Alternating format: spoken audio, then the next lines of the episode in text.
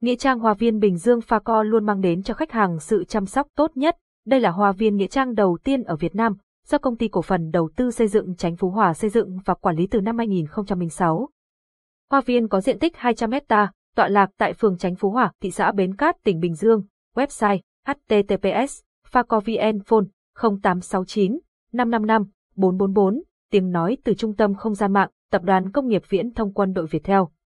Đi đám tang nên mặc đồ gì, bốn lưu ý cần tránh gì trong đám ma, đi đám tang nên mặc đồ gì trang phục đi tang lễ nên chọn màu trắng hoặc đen hoặc sẫm màu, tránh lựa chọn những màu quá sáng hoặc quá lòe loẹt, đám ma là nơi diễn ra tang lễ cho người đã khuất. Đi đám tang là để chia buồn cùng với thân nhân của người đã khuất. sau đó, khi đi đám tang, bạn cần phải mặc đồ sao cho phù hợp để thể hiện lòng thành kính với người đã mất, vậy đi đám tang nên mặc đồ gì, cần lưu ý gì khi đi đám tang, tất cả sẽ đưa giọng đọc thuộc bản quyền trung tâm không gian mạng Việt theo.